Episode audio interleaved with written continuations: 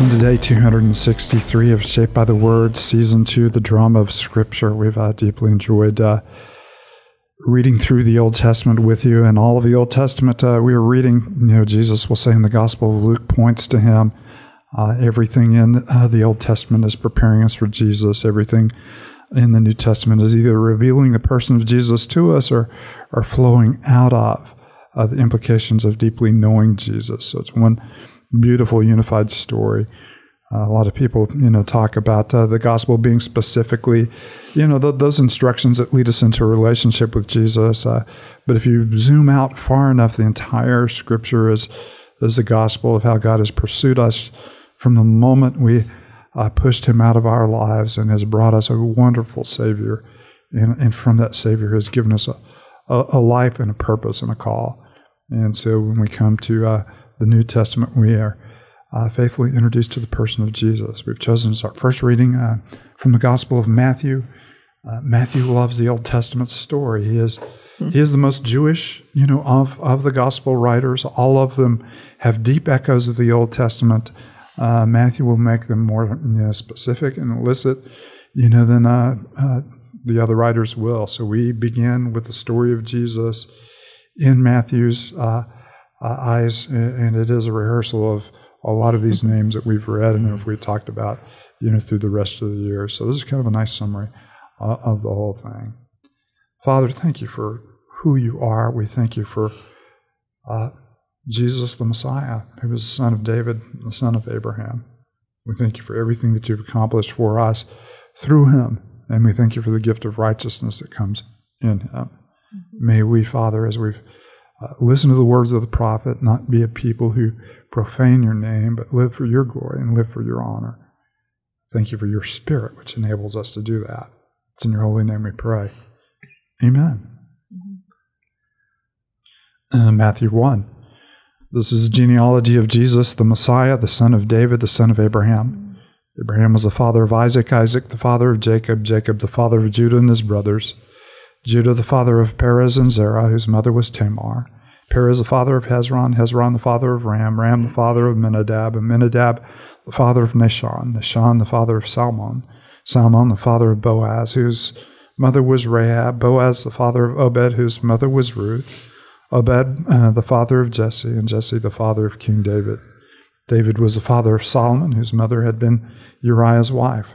Solomon the father of Rehoboam, Rehoboam the father of Abijah, Abijah the father of Asa, Asa the father of Jehoshaphat, Jehoshaphat the father of Jehoram, Jehoram the father of Uzziah, Uzziah the father of Jotham, Jotham the father of Ahaz, Ahaz the father of Hezekiah, Hezekiah the father of Manasseh, Manasseh the father of Amon, Amon the father of Josiah, Josiah the father of Jeconiah and his brothers at the time of the exile to Babylon.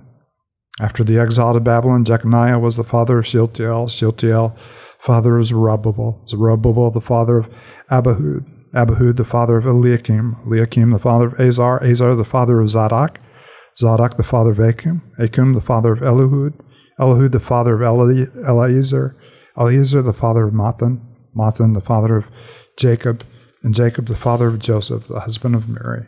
And Mary was a mother of Jesus, who is called the Messiah. Thus there were 14 generations in all, from Abraham to David, 14 to David to the exile to Babylon, and 14 from the exile to the Messiah. This is how the birth of Jesus the Messiah came about. His mother Mary was pledged to be married to Joseph, but before they came together, she was found to be pregnant through the Holy Spirit. Because Joseph, her husband, was faithful to the law and yet did not want to expose her to public disgrace, he had in mind to divorce her quietly. But after he considered this, an angel of the Lord appeared to him in a dream and said, Joseph, son of David, do not be afraid to take Mary home as your wife, because what is conceived in her is from the Holy Spirit. She'll give birth to a son, and you are to give him name Jesus, because he will save his people from their sins. All this took place to fulfill what the Lord had said through the prophet The virgin will conceive and give birth to a son, and they will call him Emmanuel, which means God is with us. When Joseph woke up, he did what the angel of the Lord had commanded him and took Mary home and his wife. But he did not consummate their marriage until she gave birth to a son, and he gave him the name Jesus what a wonderful, uh, you know, um, rehearsal of the story, you know, that we have just read. The names, you know, to us get a get a little bit redundant. We we don't know how to pronounce them. We don't quite remember them. Uh, we're kind of watching them you know, flash before our eyes, and we're not sure how to put them all together. But uh, uh, Matthew does a wonderful job of connecting these two promises made to Abraham and promises uh, made to David. Uh, you know that are fulfilled in the person of Jesus, who is uh, the Messiah or the Christ. Which what a big name you know that is.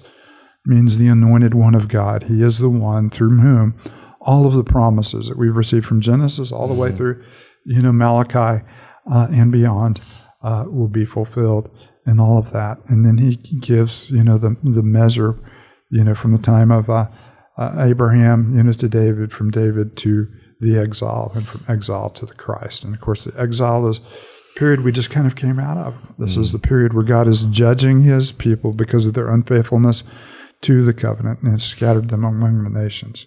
He has regathered them. Matter of fact, it's been 400 years since he has regathered them. And uh, their fortunes have, not changed. They're a beleaguered people gathered from the exile. But the fullness, you know, that we heard in Jeremiah and Isaiah and Ezekiel has not yet taken place in them. That fullness uh, begins, you know, with a person of Christ. I think for so many years, I never really knew what to do with this genealogy or some of the other ones I encounter. And, you know, sometimes you're in the Bible reading plan, and you get to it, and you're like, well, I'm just going to move to the next chapter. And, but man, especially in light of everything we've been reading over the last mm-hmm. few months with the story, it, it is what you talked about at the beginning. It is that, you know, what Jesus said. All of it's pointing to him.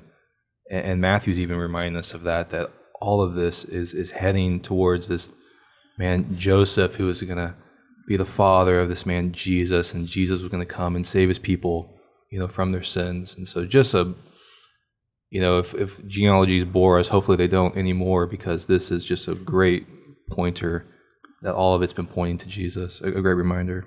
Sometimes my eyes still glaze over a little bit in First Chronicles one through nine, which is nine chapters of uh, genealogies.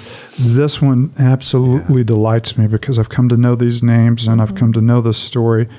And Matthew is kind of doing something that's a little bit mischievous here.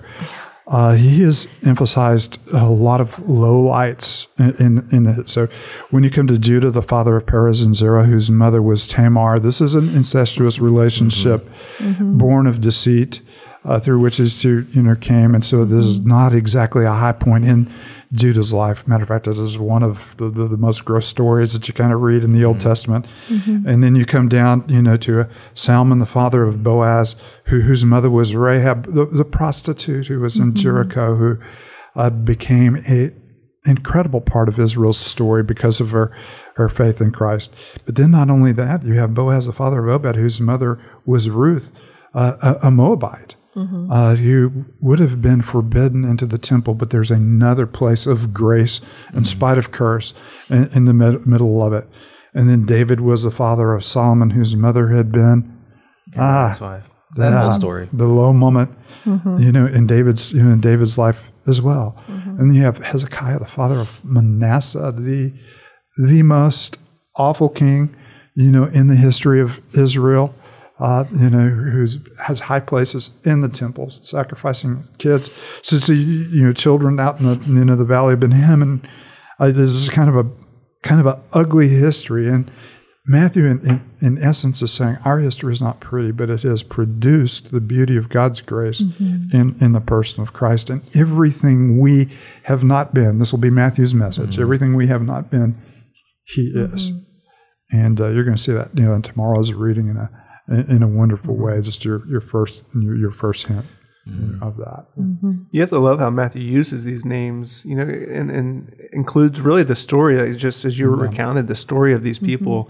Uh, I mean, we begin to see in the bloodline of Jesus, it's not just perfect Jews, you know, it's not just Jewish people. Gentiles are included in the bloodline That's right. of Jesus, you know, anticipating that this salvation, and Matthew's going to emphasize this in his gospel, that Jesus didn't just come for the Jewish people, but he came so that all the nations Uh, may respond. And, and and when you have you know in the middle of it, uh, Ruth, who is you know certainly one of the most beloved, uh, you know characters in the Old Testament, you, you remember her heritage as, is some of the most despised people of, of the Old Testament. And, and so you not only have Gentiles, but you, you have the worst of the worst of the worst in Israel's mind of the Gentiles as a big part of, you know, a big part of their heritage. And, uh, you know, Bathsheba herself, you know, Uriah's wife is the way she's mentioned here. She didn't get her own mention uh, because it reminds us of the murder you know, that took place. And it reminds us of the infidelity that took place. Mm-hmm. Uh, may have well have been a Hittite as well.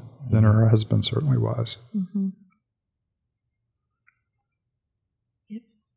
I think, I guess, even in light of some of that, you know, what, New Testament talks about, you know, not many of you are of noble birth. Not many of you, you know, God's kind of chosen the lowly things. You know, He's He's not always working with the best and the brightest and the most beautiful situations, but He is working through that and and using that Mm-hmm. for His glory and, and for His purposes. Which, again, is just a good reminder for wherever people might find themselves today. Of everything might not seem right or perfect, but we know that that's God is still faithful. He is who He is, and He can be that great assurance in those difficulties that, that He will be faithful and He can be trusted. And no, it, it is a, and, and of course you have to love even uh, in Luke. We're we're hearing the story from Mary's perspective. So uh, you know the, the stories are about the angel Gabriel appearing, you know, to uh, you know to Mary, and we hear Mary's song, and we have Mary treasuring all of these things in her heart. Here in Matthew, you hear it from Joseph's perspective as as the legal father of Jesus and the one who ties him, you know, to uh, you know to David, uh, to the house, you know, the household of David, you know, as as well. But you have to love, you know, just just that, that simple little phrase when he says, you, "You'll name him Jesus," which means you know the Lord saves, and uh, it takes us back, you know, to the reminder of you know the uh, the maiden or the young virgin who would be a sign, you know, to uh, uh, you know to the kings of old of God's presence with them. How much more is this birth and, in this virgin, and, in, this child, a sign that God is with us? And, and a gorgeous picture that's that's painted that's painted there. Mm-hmm. And we won't, you know, see much more of you know Jesus' Father, but we do we do love what we see in him, um, who is a man who is not wanting, Yeah. uh, you know, tender, obedient to the law in, in his faithfulness, but tender in his execution, you know, of it as well. Mm-hmm. Father, thank you for uh, Jesus. We thank you that, uh, in the same way we read a couple of you know, days ago, that you act on behalf of your name, not because we deserve it. We we see the history of Israel and we realize, wow, there there's some really ugly blights in their history. And, and then, of course, we look at ourselves and we realize there are ugly blights in our history as well. And, and we thank you that you, uh, Father, loved us so much, or loved us in exactly the way that you you, you showed your love among us by giving us your Son. And, and we thank you for the life that we have in Him. You're a good and a gracious God. Amen.